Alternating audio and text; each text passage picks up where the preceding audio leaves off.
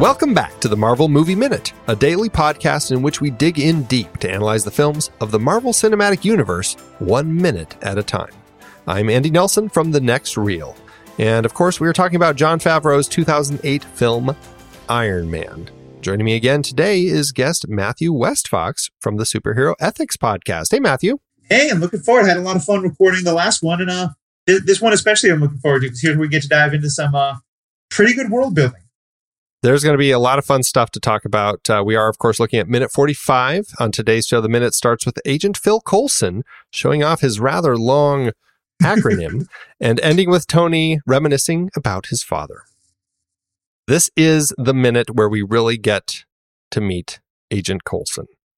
Clark Gregg, of course, playing uh, Agent Coulson. This was a really interesting part because initially he was just cast as Agent and they liked him so much and thought he was bringing so much to the role that they fleshed him out a little bit, gave him a full name, and mm-hmm. it became so popular because it's not based on anything in the comics.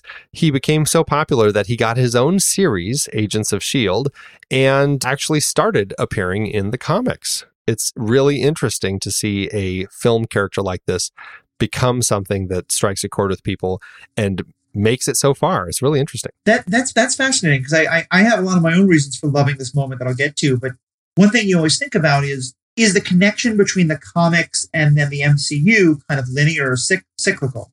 And right. I love it that that from this very first movie we're getting the cyclical. That obviously the comics are what creates the movie and the TV shows, but then what's happening on the on the screen is now feeding back into the comics world. And the idea that started all the way back here is, uh, I think, really cool. It is. It's really interesting to see how it kind of all led back around to this. And I, I always talk about when we meet new characters where they started off. Mm-hmm. And as I said, he hadn't been in any comics. So Agent Coulson's first appearance in a comic book was actually a limited series called Battle Scars. It was a six issue limited series that ran from January through June 2012. And interestingly, the character and all of his designs over the number of different issues that he's been in have been designed based on Clark Gregg. So uh, he's uh, an interesting actor in that he, I guess you can say, actually, actually has a comic book character designed to look like him, which is kind of fun. Well, and I have to say, when I first saw him on screen, I immediately knew what kind of role he was. It's not that I knew that he was going to be from S.H.I.E.L.D., and, and that was a great moment, but I had known of Clark Gregg because he had a small, but I thought very important role on The West Wing, which was a show that I'm a huge fan of. I don't know if you know it well. I have never seen an episode, but I, I know of it. It's one of those ones that for some reason I've always missed. On that on that show, he plays Special Agent Casper, who is an FBI agent who first comes into contact with the West Wing crew because there's uh, so, something is happening that the FBI has to brief the White House about, and he's sort of the special liaison. And he plays a very similar kind of character, unassuming, but very competent, knows what's going on, very quippy, and has a lot of kind of back and forth dialogue. And so, and he had just been one of those like, you know, he pops up maybe once or twice a season for a couple seasons. And it always just made me so happy to see him on the West Wing. So when I saw him in this, I was like, oh, Clark Gregg's back. And and then so seeing him play an agent character again was just so perfect. I do this little thing. Are you familiar at all with the IMDb game?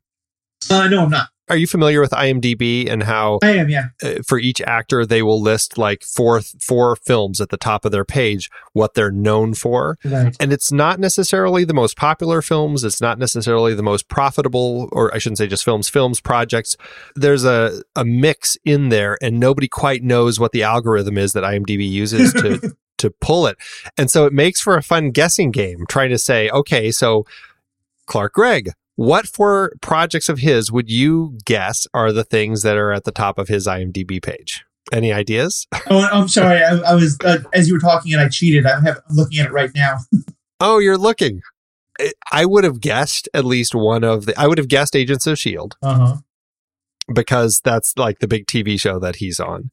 I would have guessed one of the other Marvel films that he was in. I mean, he's only in what, like four? I, I guess I can scan down. He was in Iron Man, Iron Man 2, Thor, and The Avengers. Right.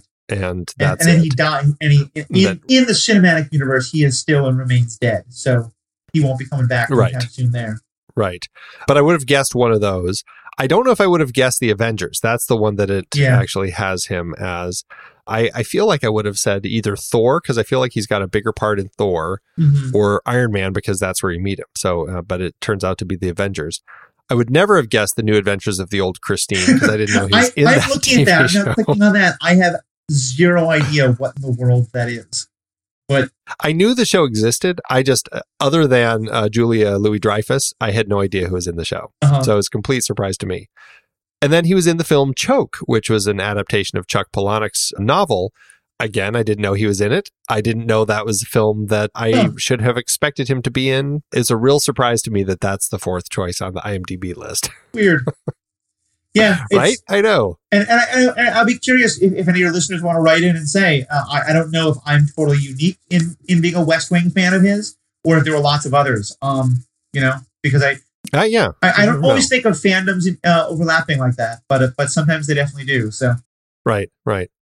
He's an interesting guy who's been in the industry for quite a while. And he actually did some stuff. I mean, he's been acting since the 80s, but he also has been a writer. In fact, he wrote the horror film that Robert Zemeckis directed, What Lies Beneath. hmm, Um, in fact, he wrote and directed Choke. I would guess that is why that's the fourth one on his list right there. oh, that could happen. Yeah. So, uh, so he's an interesting guy. And just while we're we're passing around trivia about him, I, I, I he's also a bit of a hero of mine because he is married to Jennifer Grey, who, if anyone else is a big '80s movies enthusiast, enthusiast like I am, Oh, sure. is both the star of Dirty Dancing and perhaps even more iconically, well, not more iconically, but more beloved, to my to my mind, the sister of Ferris Bueller and Ferris Bueller's Day Off. So we're now way off into tangent land, but just one other cool There fact about uh, Clark Gregg. And it's nonsensical fun trivia, but I just love that he's one of those people whose name can be reversed and it still is a normal name. Greg Clark could be Oh, just just fine too. Well, yeah, no, it's definitely true. And for me, I think so. I went into this Iron Man movie knowing a little bit about the Marvel Cinematic Universe. I didn't really know much about it, but I knew some of the basics. And I had to kind of be convinced to see it because I was not a big superhero movie person. Like, I liked the Spider Man movies, I've loved the Batman movie um, because I, I was a big Batman fan. But for the most part, I thought a lot of the movies that had been coming out around the time uh, of this or come out beforehand seemed kind of hokey and silly. And I also remember just being kind of frustrated that like you have these huge comic book universes, and now you know each individual movie is just going to be its own thing and kind of unconnected to anything. And so I distinctly remember when he says, "I'm from the strategic homeland." I'm not going to rattle it all off. I kind of sat up in my chair and went, "Wait, what?" Um, because this was also when the internet was just getting started, and I, again, not being a huge comic book fan, I hadn't followed any of the news about this movie, so I didn't know that there was any kind of attempt to build a, a larger cinematic universe happening. I, I just thought this was a movie about Iron Man, and and when he said that, I, I had this moment of, wait, wait a minute, are, are are we just telling the Iron Man story, or are we actually going to go deep into this whole Marvel universe? And and of course that paid off in such wonderful ways and, and so I'm always when, I, you know, I, I think I, it's fair to say that I, I requested these particular minutes that we talk about, and this moment is definitely one of why because I feel like this is the moment when Favreau is really telling us, I don't just want to tell the Iron Man story. If I get the money for it, I'm going to tell a much larger story, and I, I just think it, it still gives me a little bit of a chill every time I see it because this is it's such a, a vital moment for this whole MCU. It, it very much is. The acronym, of course, is Strategic Homeland Intervention Enforcement and Logistics Division, As SHIELD. someone later says, you really wanted it to fit the Shield acronym, didn't you? I forget who Yeah, right, is. right. So, so Shield first appeared in Strange Tales uh, number 135. This was August 1965, created by Jack Kirby and Stan Lee. And in that issue, it actually stood for Supreme Headquarters International Espionage Law Enforcement Division. Hmm. So, over the course of time, somewhere it changed. And I was trying to find where, at what point in time it actually, the acronym shifted. And I, I, I want to say that it was the movie that created that shift, but I don't know if I'm completely accurate with that. I'm going to have to keep digging to Hmm. see if I can I can pinpoint specifically. What's interesting is reading that first issue of Strange Tales when when Shield appears. It's really kind of following Nick Fury, and he's going through this test. as he comes to find out, it's because this organization, SHIELD, is recruiting him to be its leader. Mm. And Tony Stark is actually already on board, and he is one of the people that is working to recruit Fury as the head of the organization. Uh, and, and, when did you say this was? August 1965. Interesting. That, that's really interesting. Yeah. Yeah, so it's interesting that Tony was already in on it and was one of the people who brought Fury on to lead it. So it's kind of an interesting little uh, change that they made. I want to read more of these comics. That's the only one that I've read. I need to read more of the Shield comics now to try getting a better sense of it and the whole story. But it is pretty interesting to see how it all came to be. And it is for me especially because as I as I mentioned at the end of your last podcast, the the, the the podcast that I'm part of, Superhero Ethics, one of the things that we're always looking at is the kind of ethical and moral questions. And one of the questions we keep coming back to is okay, once humanity knows that people with superpowers exist, how do we respond? And and one of the natural questions that first comes up for that is should there be some sort of governmental regulation? Should there be an agency that oversees these kind of things? Right. And, and and so for me, Shield has always been one of the things I'm most interested in because I think there are, and, and I think I, I like that the MCU, especially with Civil War, but with some of the other stories as well, has really done a great job of exploring this question of is there a need to have a government agency that oversees these things? And if so, what powers should that agency have or not have? And how much should it be empowered to you know, to take away the privacy or perhaps even the freedom of the powered people in order to protect the rights of everybody else. And there's just so many ethical questions that that leads into. And I feel like S.H.I.E.L.D. has been one of the best ways of exploring those questions in, in any of these stories. Well, especially uh, looking at uh, Winter Soldier and yeah. and how that really explores Shield. And I mean, obviously, we're not going to be talking about that film for yeah. a good number of years, but but still, it it poses some interesting questions about the people who are watching. It's like just like Watchmen points out, who watches the Watchmen, and that whole aspect of it when especially if these people turn to the dark side as it were I find it to be an interesting dilemma. And uh, we certainly start seeing glimpses of that here. And we get a sense of the reach of S.H.I.E.L.D., even just in this very brief conversation that Coulson has with Potts, because he says that he needs to debrief Mr. Stark on the circumstances of his escape just the way that he phrases that feels like yeah. they know a lot more as to what's been going on than than they're than he's letting on right here because he's de- debriefing him on the circumstances of his escape. So I feel like they already know everything that's gone on. Yeah, and and one of the things that I get from this moment is that as however much he knows, he absolutely knows significantly more than Pepper does. Yes. And I think Pepper is clearly trying to on, on some level, I think Pepper just wants to blow this guy off, and and with the whole like I'll, I'll find find something to put in the book. But I do think that part of this is also the moment where Pepper is starting to think, wait a minute, how much more to the story is there that I don't know? And the the suspicion and the her desire to confront Tony that comes much later in the movie, I kind of think starts in this moment as well. It's interesting in the script, Pepper actually comes to Coulson before he comes to her. And again, this is one of those moments where I feel like the way that it's scripted and the way that it ended up in the film there's enough of a subtle difference where the film version ends up being much more superior because the way that he kind of approaches her, he knows who she is. He knows that she's kind of the doorway to get to Stark. But in the script, uh, you know, she sees him and says, "You'll have to take a seat, sir," mm. because he, she just sees him. Well, it's it's weird. He approaches her, but she's the one who talks to him, and he's like, "Oh, I'm not a reporter," and then goes into the whole thing.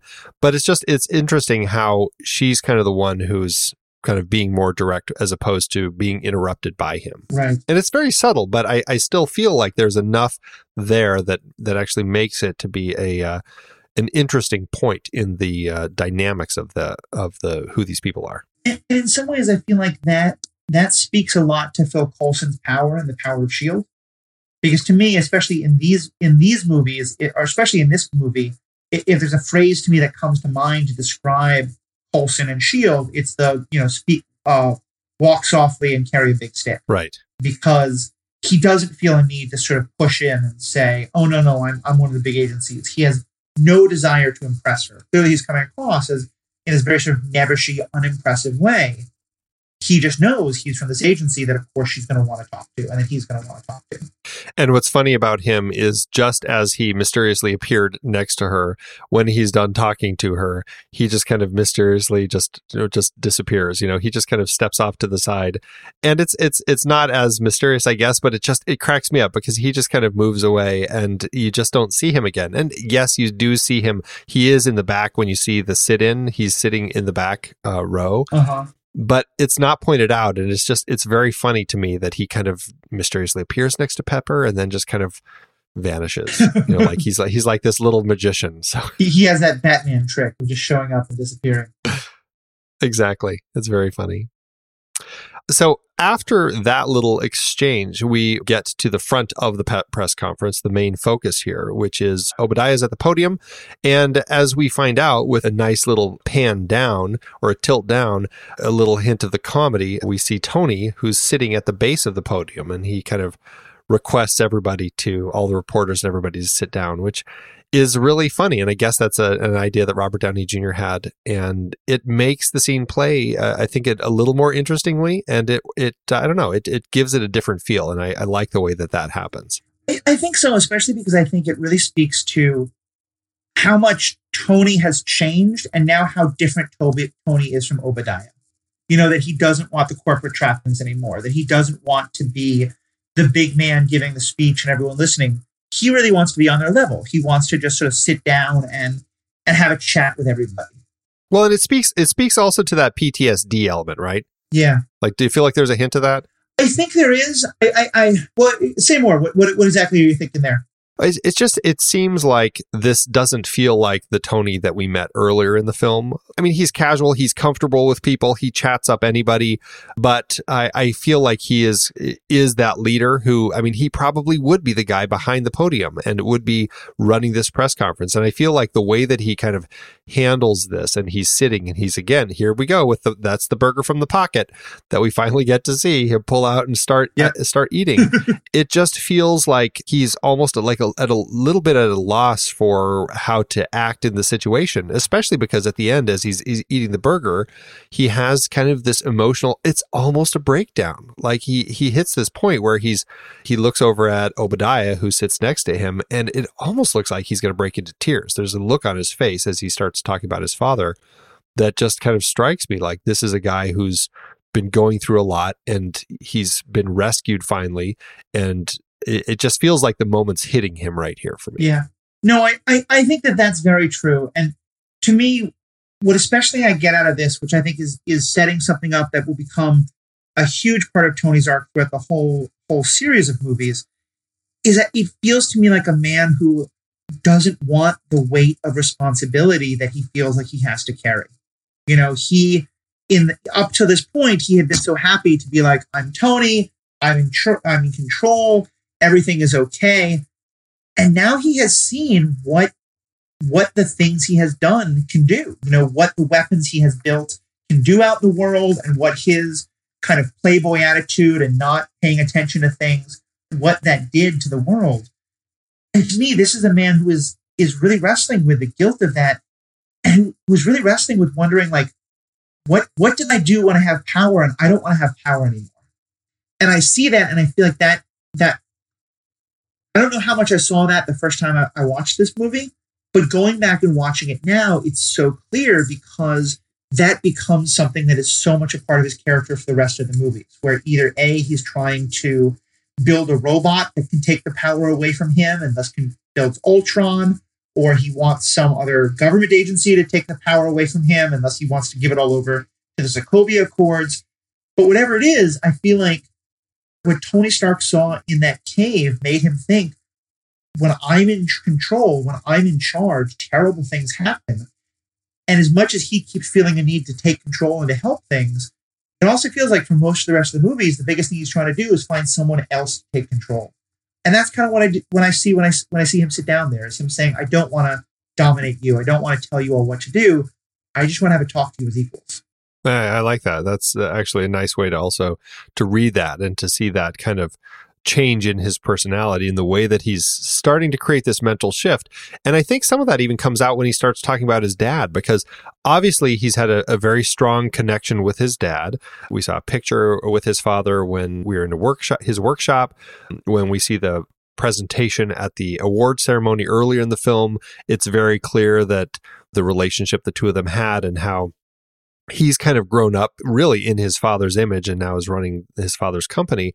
And just that moment that he has here, I never got to say goodbye to dad. I never got to say goodbye to my father, really kind of strikes a chord because I think there's an element that he's starting to realize of almost like that duality of his father, where he's finally stepping back and, and, and realizing his father wasn't necessarily this guy to praise. And I mean, his father was, was this a weapons manufacturer Yeah. who was doing things that, that led to a lot of destruction on the earth.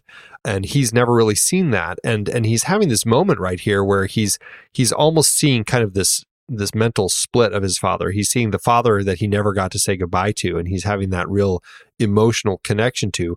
But it's also leading us into this this idea that we're we're going to be coming to in in the next minute about uh, what he experienced and what's changed about him.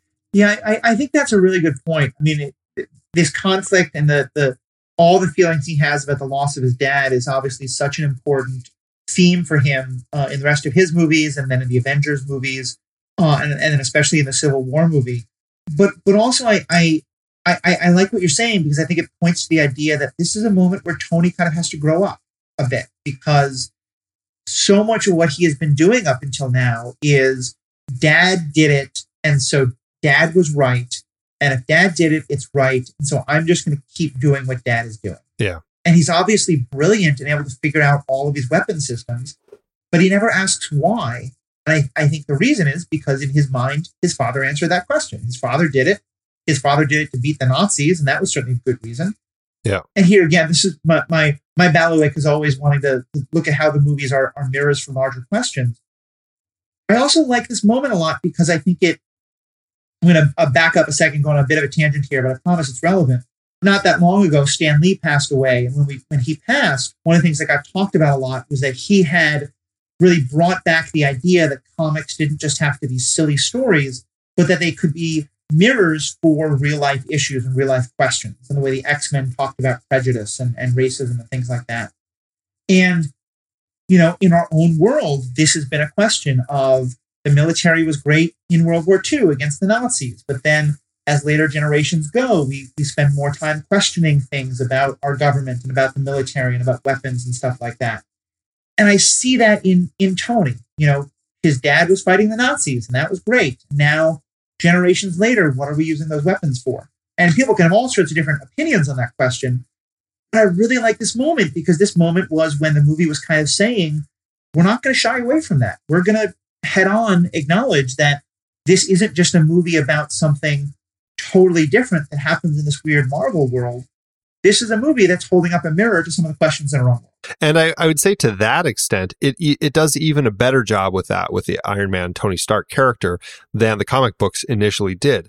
Not that the comic books didn't address it, but I think in the in the beginning, it really just worked to kind of make Tony Stark this this playboy, this weapons manufacturer that was really against everything that kind of all the the comic book readers who were kind of anti-war types despised. They made him into somebody who is likable and a superhero.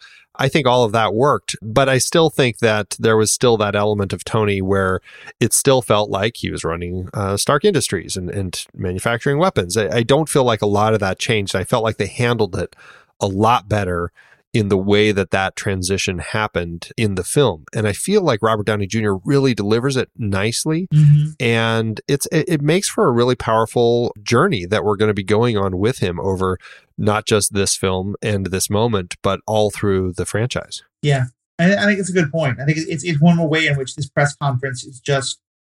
I mean, you got to wonder how many of the plot lines and threads that become so vital throughout all of the MCU get started in these in this in this minute. You know, in the minutes immediately of before and afterward. Yeah, it's very true. There's quite a bit that's going to be going on Mhm. because of the way that this happens. So it's going to be an interesting exploration. I uh, I think that maybe we should end here and come back tomorrow to finish our conversation about this press conference. Unless you have anything else you want to talk about here. No, I, I think we kind of covered it. I think we hit the the the the the, she- the drop of Shield and the, the discussion about his grief about his dad to me are the, the real fundamental points here. So I'm um I think we hit it well, and I'm I'm looking forward to seeing what else Tony has to say when he's up up behind those cameras. Well, Matthew, uh, remind everybody again where they can find you on the internet. Yeah. So, uh, as I mentioned, the podcast we do is called Superhero Ethics. You can find it on iTunes, on Podbean, on um, a couple of the other big uh, Stitcher, a couple of the other big podcast uh, sources. You can also find our website, which is mostly the podcast, but also some blog entries at www.superheroethics, all one word, .com. And then also you can find us on Facebook and Twitter, also at that name Superhero Ethics. We love to get into conversations with fans the podcast tends to dive into a lot of these questions, as I said, from the MCU, but also from a wide range of other sources. And um, yeah, please check it out. And thank you again for having me on as a guest. Awesome. And that's it, everybody, for today's show. So thank you so much for tuning in. Make sure you subscribe to the show for free at marvelmovieminute.com. Join us over in our Discord chat room and follow us on Facebook, Twitter, and Instagram at The Next Reel. And if you like what we do and you want to support us and get some cool stuff, become a patron over at patreon.com slash The Next Reel. Until next time, true believers.